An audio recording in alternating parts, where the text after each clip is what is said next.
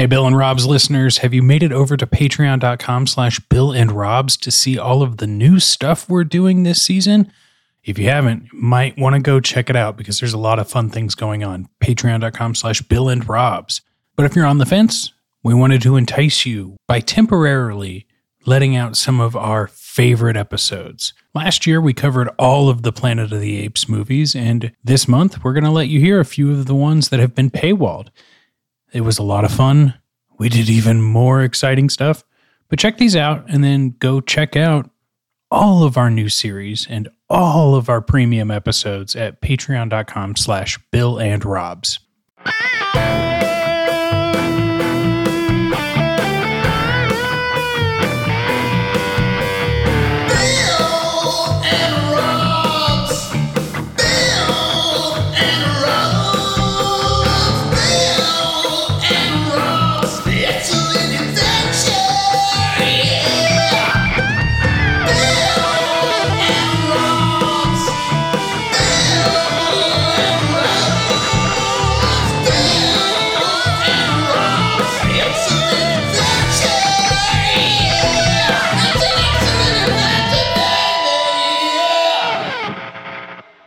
Welcome to Bill and Rob's An Excellent Adventure. I'm Bill Tilley.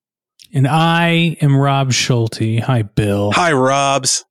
How are you? I'm doing good. As we record this, it's Friday, baby. TGI Friday. Uh huh. And, and that G does not stand for gorilla. No. No. It, well, no, it doesn't. No. It doesn't. Thank goodness. Thank just- goodness it doesn't stand for gorilla. No, they're the warmongers. We don't want to mess with them. We're we're built for love, not war. Although not necessarily in today's film. Well, that's true. Today's film definitely probably could have used a gorilla or two at a certain point. You might need a gorilla here or there in 1991. But, Bill, you know, so much has happened. We're so, so deep into the ape world that I, I gotta say, now that we've reached, you know, conquest of the planet of the apes, maybe Tim Burton's film does fit into this world. I think that's entirely possible. I kind of know that some of that film is based on the film that we watched today, and it just kind of makes me really want to get to this mishmash Burton esque version of this story pretty bad, but not so bad that I'm willing to time jump ahead of this or the next movie. But also, you are right. Like, I definitely, we needed to go in the order we went in because I had no idea we were going to get to 1991. that, Uh, that one struck me particularly. That's the year I graduated high school. So, ah. you know, I was ah. imagining somewhere in the background of this world, there's a young me in a cap and gown just trying to get by and wonder what he's going to do to serve his ape overlords in the coming future. You got to wonder sometimes Mm-hmm. how do how do I serve the ape? Um, but Bill, let's see here. How do we serve one another and our audience by letting them know about this film? Well, of course, it's by reading the monkey on the back of the box. and that is a little something from another voicemail, uh, voicemail, another VHS tape that I found that was not of the world of like, hey, we're in the Planet of the Apes. You know, there's like mauve and purple and green VHS tapes of this. No, no, no. Those ones that came in a terrible box with a slip cover that always came unglued Yes. and flaps around on your shelf, and you just want to tear it off, but you know if you do, it's just going to make the rest of your set look terrible. Yes, it does look terrible. And now something that's not terrible is the back of the non terrible VHS box, which I will be reading right now. Set in the near future, the story takes place after a mysterious disease from space has killed off Earth's dogs and cats. In their place, monkeys have become household pets. Though their intelligence has quickly elevated them to the position of servants and errand runners, humans show no appreciation of the apes, treating them like slaves. But among the cowering creatures is one advanced ape from the future Caesar, who suffers one cruel indignity on top of another until he leads a spectacular revolt of his fellow monkeys against their cruel human masters. Question is Caesar from the future? No, Not at all. No. I think, no. considering he was born in the seventies. Well, what does Zira say? She did know she was pregnant when they she passes out in the museum from the last movie. So Bill, I guess it all depends on where you think life begins, yeah, which is a debate I think we we knew we were going to get to in the Planet of the Apes. Dis- oh for sure. We all know that the true basis of all theology rests at the Planet of the Apes, with its being its core foundations. But And now our T-shirts of Satan's podcast make even more sense. yeah, that's going to be a thing. Everybody keep no, keep your eyes on that store. It has already been a thing. But yeah, it is interesting. But I wouldn't. I would say really, honestly, no, because he's born in what is this the present day. So he grows up Yeah. alongside everybody else. So But Bill, tell me if Caesar's present day Caesar, if Caesar's se- Mr. 70s Caesar, where are you when this movie comes out? where am I actually when this movie came out? Actually, where did you, did you get to see this film in theaters? Oh no, this movie came out a year before I was born. So I Oh, that's right. Yeah. I keep thinking 1991, but it's actually just set in 1991. See, that's how that year really just drills into. you. Yeah, I'm not that old, so we're. Yeah, I know. You just had your birthday, but you're not that old. Yes, I would have been at this point born in a different cage, like Caesar was in the last movie. I'm I'm on my way. So Ah, I am in the ah. future of this movie. But no, Yes. I saw this movie on reruns at some point when I was a kid. And I know I've only seen this movie once before. And so it was a long time ago. So this was a really, really new experience for me to watch this movie and pay attention to it for this podcast. Oh boy, was it! I have never seen this movie. I didn't know what Conquest was about. Kind of knew what uh, Beneath the Planet of the Apes was about. You know, it's it's it's a real deal. Holyfield here, man. It is. And I, like a lot of people, and I think uh, Brian had touched on it in our Beneath review, that I had overlooked completely how really dark and violent the series is. I, I remember the toys and the commercials and, you know, the kids running around with this stuff. And you think, you know, ah, goofy sci-fi movie, but boy, is it not. It is really a kind of a downer for your movie Yeah. viewing night in Yeah. some ways. And in other ways, it's kind of awesome, but I'm sure we'll get to that later. But yeah, this is, this one is, I think, pretty much, I would say, well, barring blowing up the earth and beneath the planet of the apes, it's probably the most violent movie we've watched so far in this series. Yeah, I mean, Bill, there's a lot of blood in this movie. Never seen this much blood in a Planet of the Apes film. Call it interesting, call it avant garde, but uh, I liked it. I liked this film. I think we'll get a little bit more into like the nuances of what like might mean as we get through it. But should we jump into our segments? I think we should skip to ahead in the evolutionary scale of things and talk about some interesting, fun, shocking facts that we discovered while watching this movie. We call it evolutionary studies.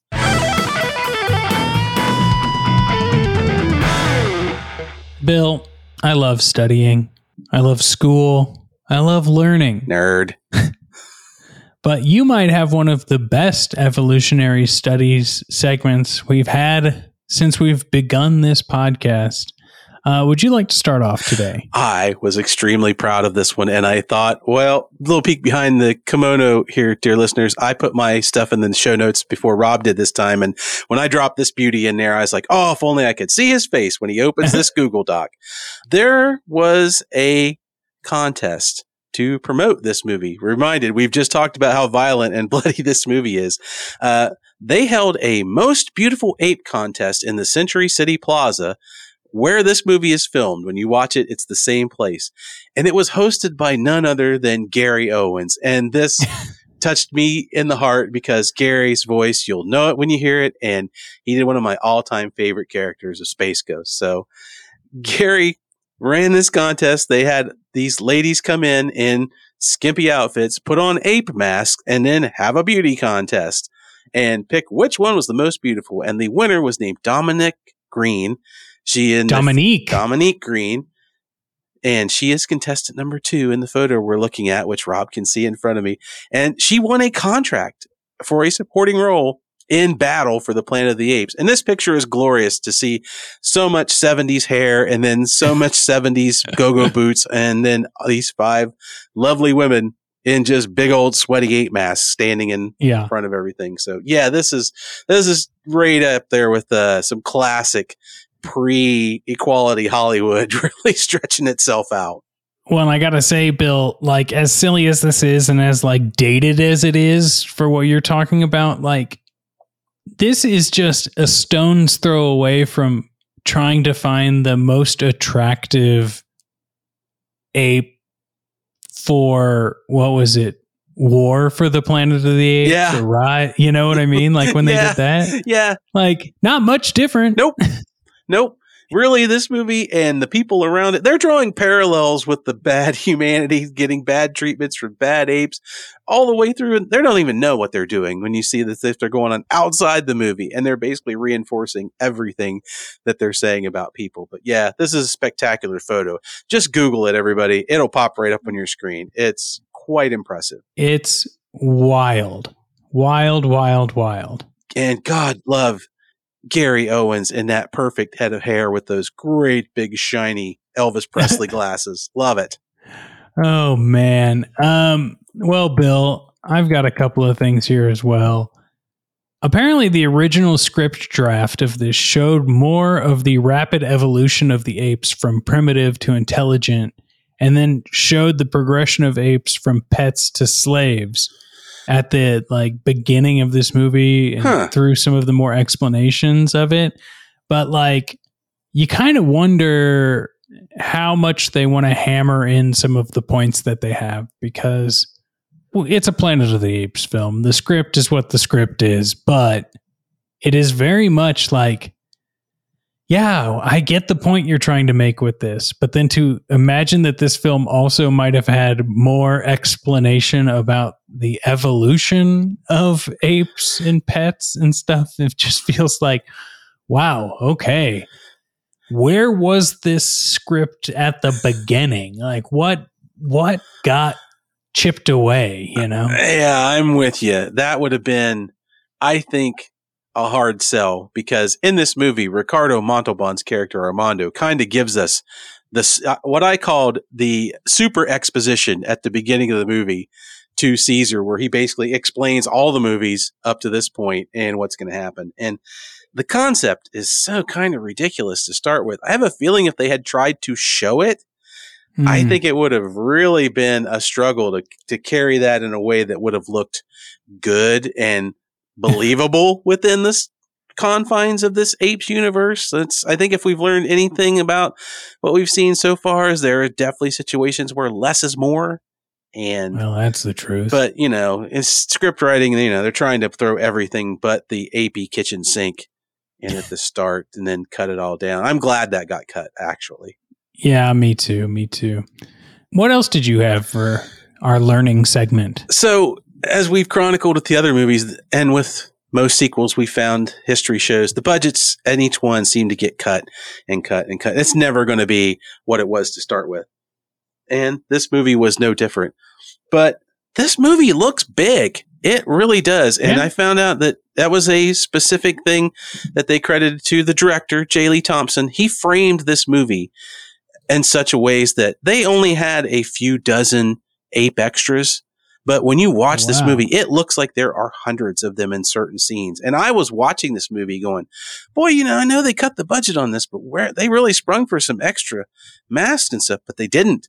And it really came off great. It really looks like there's this huge horde and he framed the city shots because they film in this plaza, which is very small, but he did Yeah. it from a thousand different angles in a thousand different ways where it really looks much, much bigger than what you're seeing. So, you know, this is some classic 70s making the best out of what you got. movie magic Yeah, and he did a really excellent job. And it fooled me because I'm thinking, boy, they really did get some more location shooting in. They did not.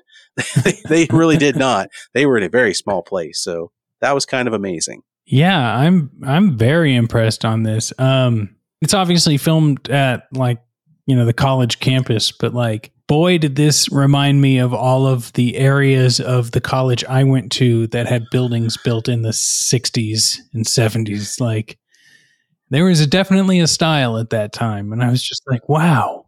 I'm glad to see that it was confirmed that it was like university. Yeah, it's that real austere, like gray concrete just everywhere. I mean, it it's kind of depressing, you know, when you see Mhm. just that much non-green space and everything's just that pale gray. It's set out to do a tone, and they found a spot that did it kind of perfectly. Yeah.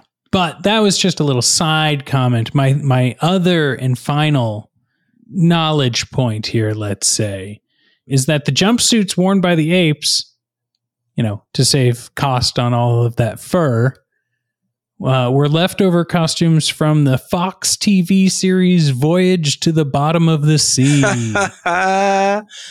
oh, that's awesome. which everyone is, you know, we're we're letting you know now that is the next series we're covering on Bill and Rob's. Don't joke about that. Voyage to the Bottom of the Sea, starring Richard Basehart, Zanesville, Ohio native. Oh, wow. Yep, he's a local boy. Well, Bill, your your choice is next, and we only have one, maybe two episodes left of this series. So You never know. You got to keep listening. But know. yeah, they probably made a good choice for that because the jumpsuits at least look a little more comfortable, probably than those giant layers of nylon that they wore in the desert for the first couple of Apes movies. well, and I'm sure everyone working at the hotels are much happier that people might be bathing in jumpsuits instead of full fur suits. Oh man, yeah, they don't have to pull all that hair out of the tub every time. That's working Yes. well for everybody. But yeah, yes. And, you know, and it looks good for the aesthetic for this movie. It's supposed to look oppressive, and they, you know, they call them what they are. They're they're indentured servants and all that other stuff. So putting them in jumpsuits is like prison. So it worked out Yeah. well. It got a good look. we got a great look, quite frankly. And you know what else is great?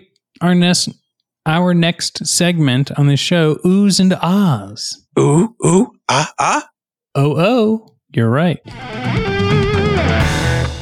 It's likes, amusing moments, things that we love. And here's the thing, Bill. I'm going to start us off. I hinted at it before. I just love it's like 1991. And all it needed was a gritty voice to give us, like, you know, there is no voiceover in this, but I could imagine a trailer for this movie made in 1991 would be like, it's the 90s. Uh huh. Apes have evolved. Oh yeah, I total John Carpenter type moment Yes. for something like that. And I'm with you because, like I said, graduated that year, and it struck me how no, this is not the 1991. I No. remember this is definitely the 70s projecting out, and they always went so far. But boy, that was a striking moment on screen, and you almost wanted to hear the big dun dun dun drum roll when it came in. Well, and the weird thing is, is that like sometimes, you know, sci fi movies and TV, when they know they're being set in the future, at least have some sort of semblance of future tech, right? I think the closest thing I could tell to future tech in this movie is that all of like, when they're like, answer the phone, you need to get to a phone and answer the phone and he takes the phone off the wall. There's no cord. Oh, But then on the bottom of the phone where the cord would be plugged in is just a piece of red tape that doesn't match the same color red of the phone. oh no. But there's still like a rotary dial on it and everything. It's like, well, at least you you predicted cordless technology. Yeah, I'm I'm always glad when you say cordless and not wireless because there's still wires in that phone. But that's just the Steven Yeah. Wright side of me coming out for something like that. I love it. Yeah, there's is there really there's not really one big piece of tech in this movie that kind of jumps out. I did like the fact that, of course, the big thing that carries over still a wet bar in all government official offices. Yep. And clock radios. Oh man, You gotta love it. Yeah. Um, Bill, what's something that you liked about this? Something that amused you? so it's not long after that title card. Uh, Armando and Caesar are walking through the plaza handing out flyers for the circus, and Armando's Yes. doing his big spiel about how we got to where we were, what happens to the dogs and cats. And off to the side, you see this, they walk up to it, and it's a memorial for all the dogs Mhm. and cats that were lost in this plague. And it's the tiniest little kiosk display with one, I'm sure paper mache, but supposed to be brass or whatever, Stone or copper whatever. dog and a cat. And the plaque just says in memoriam 1983 on it. And the dog statue has a plaque on it that says Rover. And I just wanted to fall out of my chair. I'm like, what is Not even Rex. no, what is it? Like Rover? This is the worst thing. Like, the poor cat didn't even get a name. I God. watched and couldn't find it. But I got to thinking, does every city have one of these monuments in it somewhere? Like they have this giant scarring event in their lives, and this is all the dogs and cats get. It's like this four dollar display that looks like something you'd put in your yard at Halloween. Why? What? Yeah. No, where's it's It- not even a fountain. I'm I'm a I'm amused, but I'm also appalled for the memory of these fake dogs and cats. It was very disheartening. We'll talk about it more, I'm sure, but like, what a weird aspect to this movie. But we're talking about things we liked, and mine's more of a another one is a more of an overview, which is that I'm just really digging the Terminator-ness of this series. I talked about it last episode. We've now met another Caesar. We know Caesar from the first three movies we watched for this series. It's a Caesar of two worlds.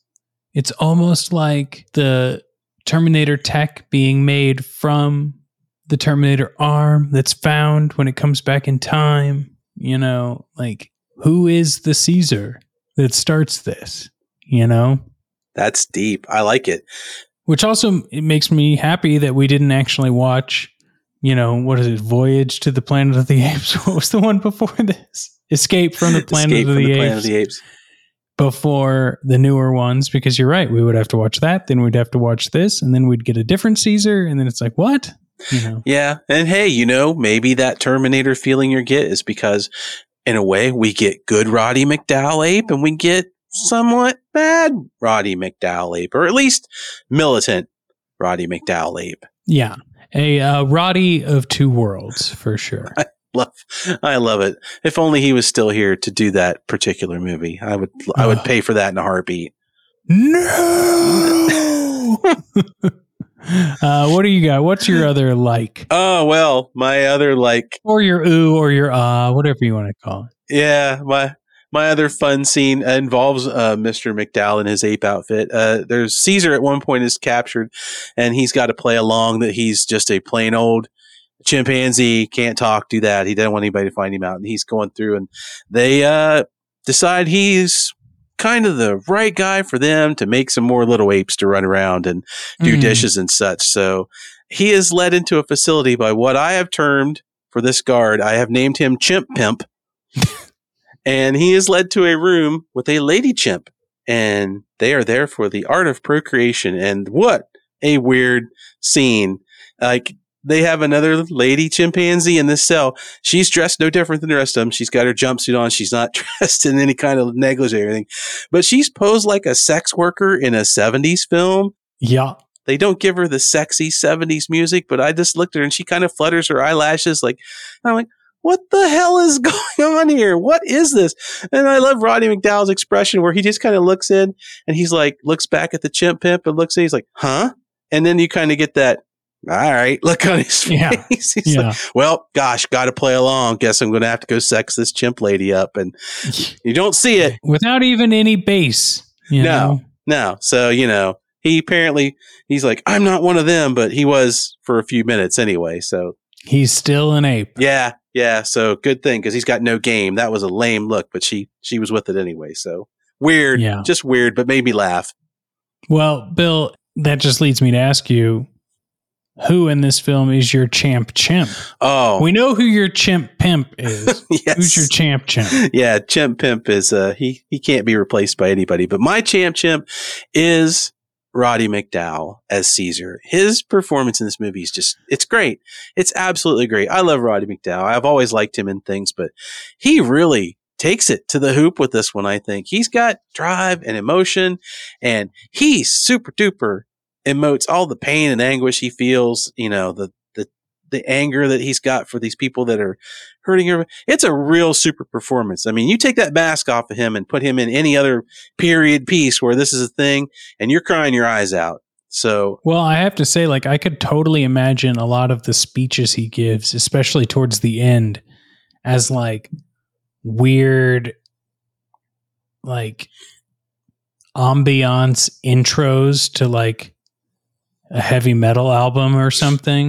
you oh, know, like, Oh, yeah, if you take out the ape parts, hell, leave, you leave the ape parts in, but you kind of like space his speech out a little bit and have like a droning, like, yeah oh, absolutely. underneath it. Like you could they really imagine being at a concert where that's like the intro to it, you know? it would. It would be awesome. And the other thing about him is like when he's doing it, like he does not a cra- he doesn't play a crazy person. Caesar's not No. insane. He's not. He's just filled with rage and pain, and you sympathize for him. So he he does it with And he's an orphan. He is, and he does it this whole performance without being foolish or crazy or anything like that. It's just it's stellar. So Roddy McDowall, champ champ for me. How about you, Robs?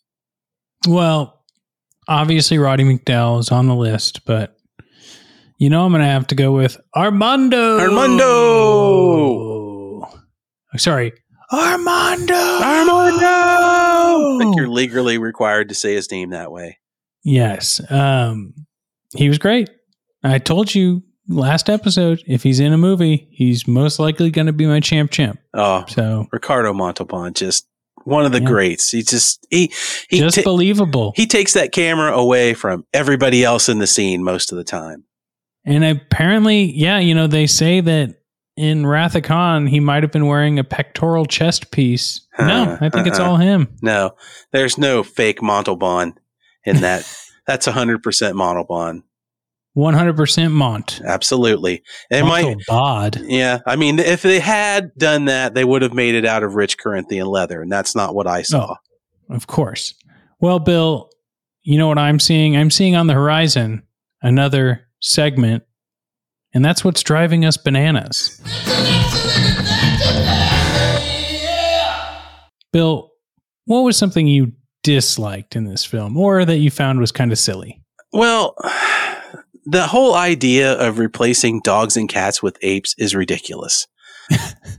it just is. As pets or as servants, it's just ridiculous. Like, they code over the fact that apes would grow up to be large creatures with massive amounts of strength.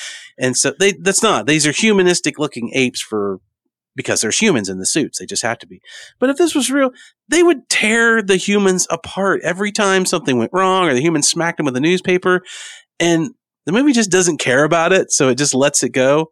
But you, don't uh, get rid of your dog and then go to the zoo and pick out a creature that's going to turn into a 150, 200 pound, you know, arm ripping machine. It's like Yep. having Chewbacca in your house after you lose a chess game. It's just, it's, it's just silly and a ridiculous idea. And my other thought was like, what about all the jobs that they take from the people that used to be servants and waiters and whatever?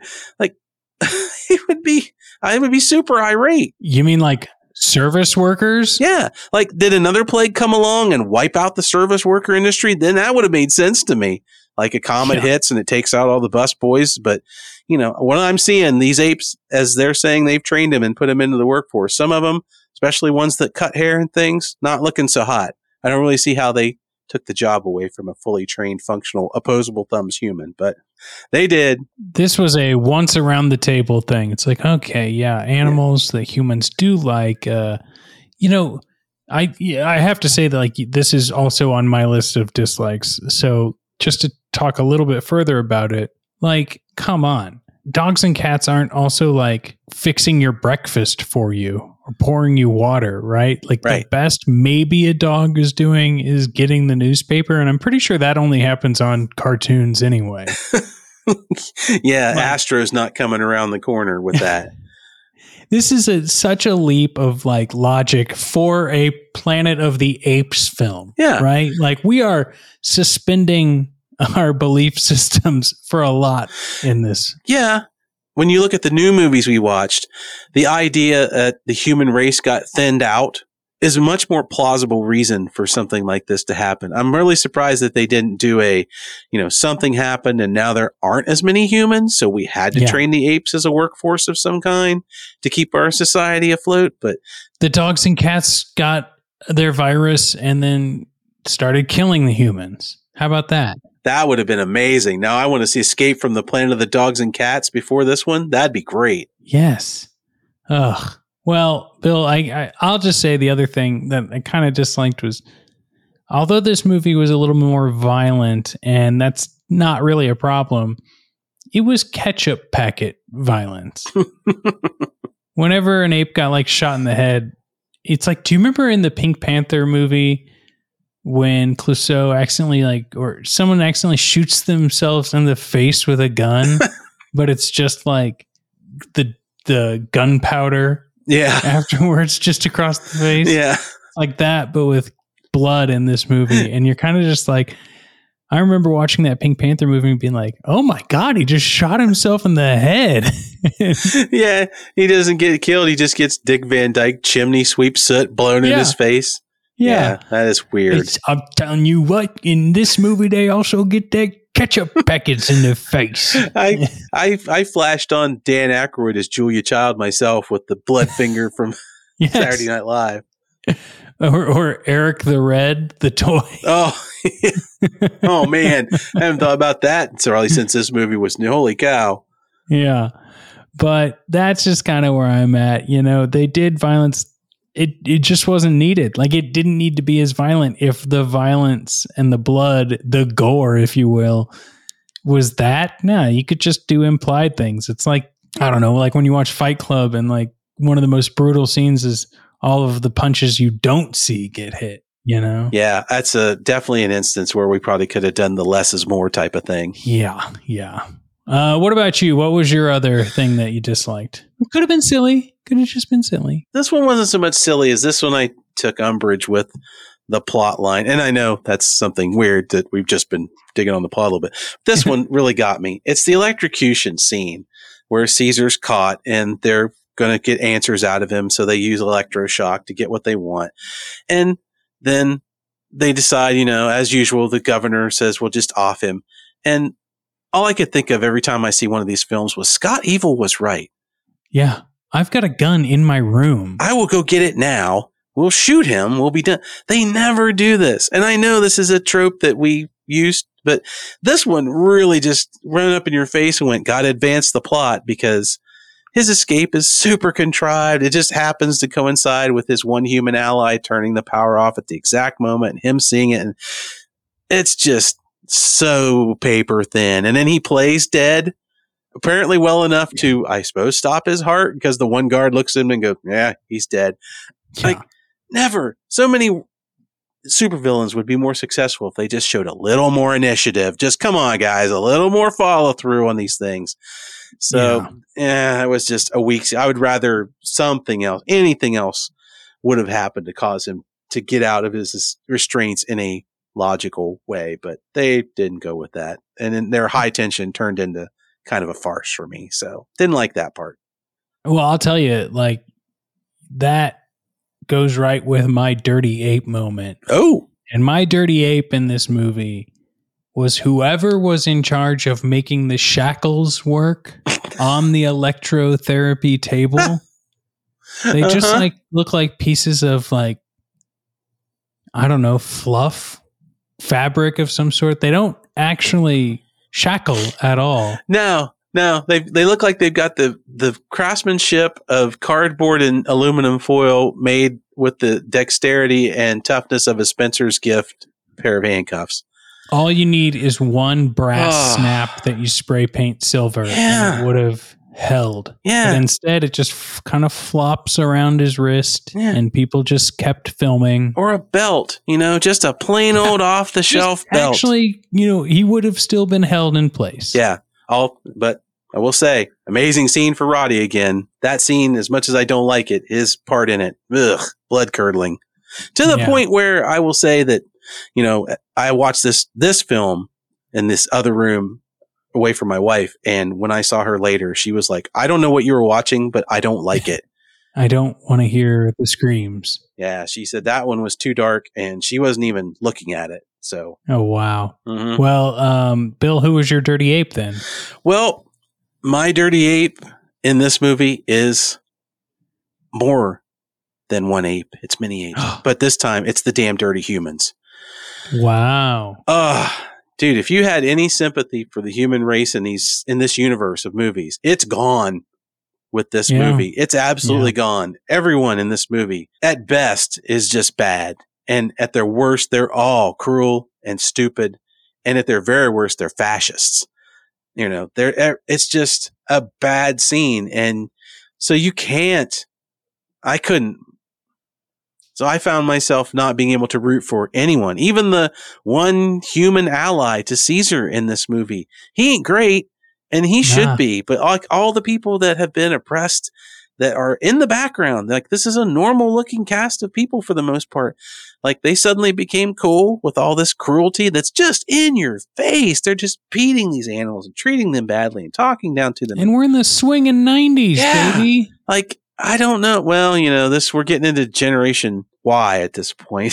so Hmm. I got a big Y there. So Generation Why Not? like you know as much as i had problems with taylor you can understand his situation in the first movies and you kind of get it but you really just can't root for him it made me feel bad it made me feel bad as a human i had humanistic guilt watching this movie of these fake things that happened so yeah. I, I give it to the humans in this movie they're just not good people and they don't really deserve to be saved so it's hard to root for them in the end getting their comeuppance Especially that darn governor. well, the governor especially is a ter- terrible, terrible person. If if the previous movie thought that villain, the, the actor that played him, thought he was a caricature, this one, Don Murray takes it over the top into full on, you know, comic book Red Skull territory with this guy. He's Turtleneck bad guy. yeah, really the slick back turtleneck '70s businessman turned fascist territorial governor. Well, Bill, I think we're both on the same page here, but we should give our final thoughts and take care of some monkey business. Let's do that. Bill, I'll, I'll just say, you know, before I rate this, is it a packed house or a mad house?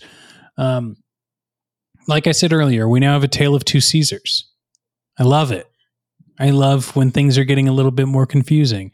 It also makes me laugh even harder at what are they trying to do with these newer Planet of the Apes films? Right? Like, what is the end goal? Is it to retell this? Is it to be a prequel? What world are they in? I don't think people maybe fully thought through the idea, which is hilarious. And I love it. In this film, Conquest, the lesson that they're trying to teach isn't as like ham fisted as, say, Beneath the Planet of the Apes. Like, we don't have to have psychic human mutants worshipping a bomb. We're just kind of trying to say, like, slavery is bad, but also human nature is bad. And, you know, it's, I keep saying it, it is a Planet of the Apes film. So I'm not taking it too serious. It still kind of misses the mark. Like, it's not as prolific and as like, wow, really take a look at society, folks, after you watch it. But all that being said, still a packed house, still a great film, still had a blast, still liked it more than any of the three newer ones we watched. And I think that's kind of the, you know, as we reach the end of this series, would I rather watch one of these than the newer ones? And if that answer is yes, it's definitely a packed house. Totally agree. How about you? Well, this movie, like this whole franchise, has me going in circles. And I think that's the point that we got to because they keep forcing these sequels and they just keep going, well, what will we do next? And since the second movie blew up the earth, they kind of had to go back around and show how they get back. So they're on a mission to get the circle finished from what I could tell. At least that's where it naturally seems to be flowing. But this movie, it makes a run for Darkest Apes movie. I mean, it's super bleak and violent, but it's also totally fun to watch. It's engaging. It's the most apes versus humans conflict we get. I mean, it really starts to feel like a war, a battle for all the Yeah. titles that we've been given up to this point. We're really starting to get the build up to the whole movie is fierce. Like as we watch Caesar go along and be more and more outraged. And sadly, there's the commentary. and It turns out to be kind of true. The more and more he leans toward human warring tendencies, the more he becomes like what he hates. And I'm sure that's one of the lessons that we were supposed to take away from this film. It's got a lot of civil rights undertones and it pushes the ugliness that that thinking causes right in our faces. But once again, it proves that that sci-fi angle, you tell that story, but you use apes instead of minorities.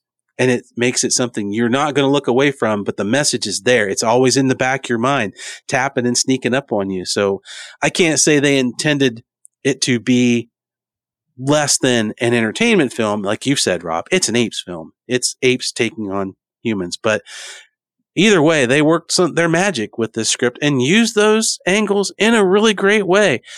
The one big glaring thing that takes away from that is the ending. Famously, the ending of this movie's tacked on. It's a voiceover by Roddy McDowall that sort of undercuts the the fury and the anger and the rage and the conflict of what we've just seen to kind of soften it because once again the suits were like ah too dark Yeah. you know, got to make it a little better. And it really, really takes the air out of that movie at the very end. Plus, it looks terrible. But even with that, I think this is kind of an amazing movie. And is it perfect? Once again, of course not. But for a Planet of the Apes movie, it's really, really good. It's really exciting. And yeah, it's super violent, but that's the story that they're telling at that particular point and what they had. I think they did a great job with it. So it is by far, in this case, it's not just a packed house. It's a packed burning house on fire with Roddy McDowall outside giving one hell of a speech on the steps of the theater. oh man. Well, Bill, we just have a couple of more things today, and that's just to say thank you to Jothan for our show art, Rob Adler for helping us wrangle these audio files. You know, hey, I gotta tell everyone. I switched jobs in the middle of this series. So that means things like uh, software that was more readily available to me has gone away. So if you see and notice things or don't notice anything, that's due to Rob Adler helping us here. So thank you, Rob. Thank you, Rob. Thank you, listeners and patrons, for helping us get back to the software we know and love. Thank you, Draxium and Dr. Z, for the theme music and those little interstitials. And thank you, Jothan, for our show art, which I'm pretty sure I already said, but just in case, I really love that show art. Um, Bill, do you have any thank yous or anything else to say? I do. I express my thanks to all those people as well. Thank you, of course, to all our friends. We always say we don't have fans, we have friends. And without you, none of this really happens. Of course, Rob and I will still have this conversation, but it's great to do this every week and record a show and put it out there and see you guys react to it. And I would say, please react more. Please Yeah. share the show. That is the number one thing you can do. Get the word out about it to your friends or anybody that might like this kind of content. We just like having a good time. And hit us up on our socials, interact with us, tell us your thoughts. We like seeing all this stuff. We really do. Yeah. It's one of the best things about watching a movie is sh- is shooting the bull with their well, in this case, maybe shooting the apes, but probably not. Shooting the ketchup packets. Yeah, shooting the ketchup packets with it. So if you can, please share, support, five star reviews if you can on your podcatchers gets us noticed. And that's about it. Other than I'm amazed, Rob, that you and I, it seems like just yesterday we climbed into this weirdly shaped rocket and shot ourselves into space on this adventure and landed on this planet of the apes. And now we're getting near the end of it. Yeah. I just can't believe it. And I can't wait for you to announce what we're going to be doing next in our series. But I, I will wait. I will wait until you're ready. that's appropriate. I think we let's not short sell the the one that we're in because right now we're getting ready to watch the next film in this series, the last of the classic films where we go and battle for the Planet of the Apes. And I look forward to recording that episode with my buddy Rob Schulte. Oh, you love to hear it. Well, Bill, that's it for this episode. We'll see everyone next time on Bill and Rob's An Excellent Adventure.